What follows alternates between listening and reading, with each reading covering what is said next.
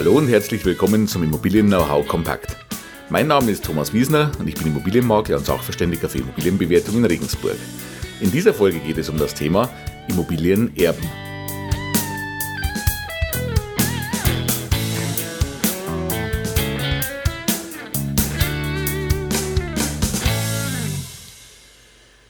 Ja, heute ein gleichermaßen sensibles, wie aber auch unheimlich wichtiges Thema. Es geht um das Thema Immobilienerben und Vererben. Und mir ist es in dieser Folge einfach mal wichtig, Ihnen ein bisschen das Grundgerüst aufzuzeigen, was passiert denn, wenn man eine Immobilie geerbt hat, was nun, was tun, was müssen Sie jetzt beachten, um was müssen Sie sich kümmern? Und welche Überlegungen sollten Sie anstellen. Im ersten Schritt dazu schauen wir uns einfach mal an, welche Informationen sind für Sie jetzt erstmal wichtig. Meiner Meinung nach ist jetzt der Blick ins Grundbuch unheimlich wichtig. Zum Thema Grundbuch habe ich schon mal in der Episode 14 eine ganze Folge dazu gemacht, wo Sie nochmal erfahren können, was ist denn das Grundbuch genau und wo finden Sie darin was. Jetzt aber mal speziell auf Sie, in dem Fall, Sie haben eine Immobilie geerbt, nochmal zugeschnitten. Sie sehen darin, zum Beispiel in der Abteilung 1, wer ist Eigentümer. Das ist zum einen natürlich derjenige, von dem Sie geerbt haben.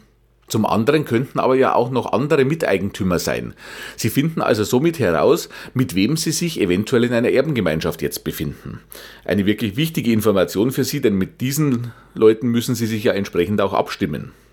Dazu ist natürlich noch ganz wichtig, auch die Abteilung 2 und die Abteilung 3 des Grundbuchs zu prüfen. Ich habe über, das über diese beiden Themen auch schon Podcast-Folgen gemacht. Das sind dann die folgenden der gerade genannten, also 15 und 16. Da geht es zum einen darum, in der Abteilung 2 zu schauen, was sind denn vielleicht für Belastungen an diesem Grundstück dran? Sind da Wegerechte drauf? Hat da irgendjemand ein Wohnrecht an diesem Gebäude? Ist ein Missbrauchrecht eingetragen? Alles ja Themen, die Sie jetzt als Erbe plötzlich auch betreffen. Dann ganz wichtig, die Abteilung 3 zu betrachten. Hier sind ja Lasten eingetragen, vereinfacht gesagt, die die Bank betreffen. Hier können Grundschulden und Hypotheken eingetragen sein. Wenn das der Fall ist, und das ist bei sehr vielen Immobilien der Fall, müssen Sie sich natürlich unbedingt vergewissern, ob diese Grundschulden nur noch als leere Hülle dort drin stehen oder ob dazu auch noch ein Darlehen gehört. Ich sage es jetzt mal im Volksmund, ob noch Schulden auf der Immobilie lasten. Und dann in welcher Höhe? Denn der absolute Extremfall kann natürlich eintreten. Es können Schulden an diesem Objekt lasten, die eventuell höher sind als der derzeitige Verkehrswert. Und dann muss man auch ganz offen mal ansprechen, dann muss man sich Gedanken darüber machen, wenn das zum Beispiel das einzige Erbe ist und nicht noch vielleicht anderes Barvermögen dahinter steckt, ob es in einem Einzelfall auch sinnvoll sein kann, ein Erbe auszuschlagen. Also bitte prüfen Sie alle Belastungen, die auf diesem Objekt drauf sind, denn Sie übernehmen diese Belastungen, wenn Sie das Erbe antreten. Nachdem Sie sich jetzt eingehend informiert haben, stellt sich die nächste Frage, wie werden Sie denn jetzt Eigentümer dieser Immobilie?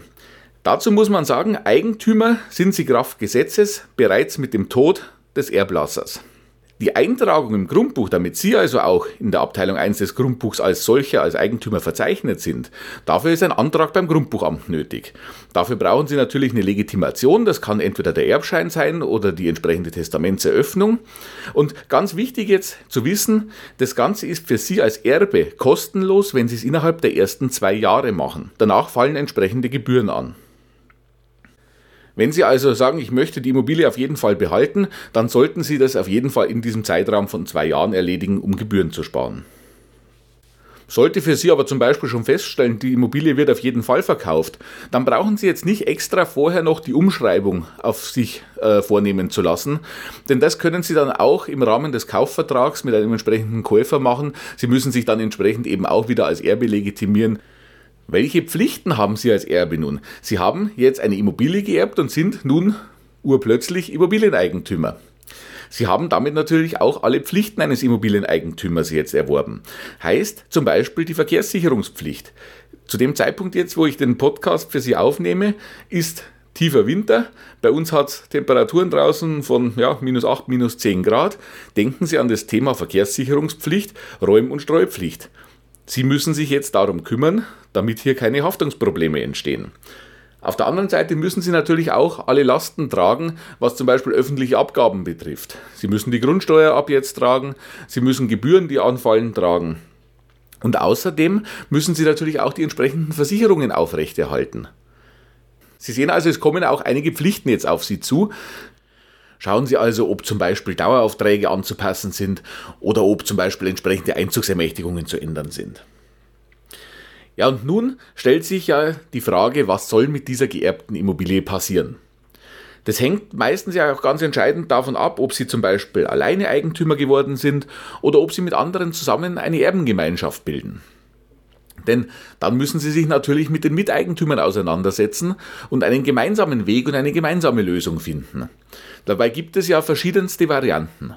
Eine wäre ja zum Beispiel, Entweder wenn Sie alleine Eigentümer sind, Sie behalten die Wohnung oder das Haus für sich, Sie nutzen es für sich selber, Sie vermieten das Ganze. Auf jeden Fall bleibt es in Ihrem Eigentum. Genauso, wenn Sie jetzt zu mehreren Personen eine Eigentümergemeinschaft bilden. Sie könnten zum Beispiel diese Erbengemeinschaft aufrechterhalten und könnten gemeinsam Eigentümer bleiben der Immobilie. Wenn sie dann zum Beispiel vermietet wird, müssen Sie natürlich entsprechend die Miete durch mehrere Köpfe teilen und sich Gedanken machen, ob das dann noch sinnvoll ist. Genauso könnte natürlich auch einer der Beteiligten aus der Erbengemeinschaft hergehen und sagen, ich würde gerne das Haus oder die Wohnung für mich selber nutzen, dann steht ein finanzieller Ausgleich für die anderen Erben im Raum.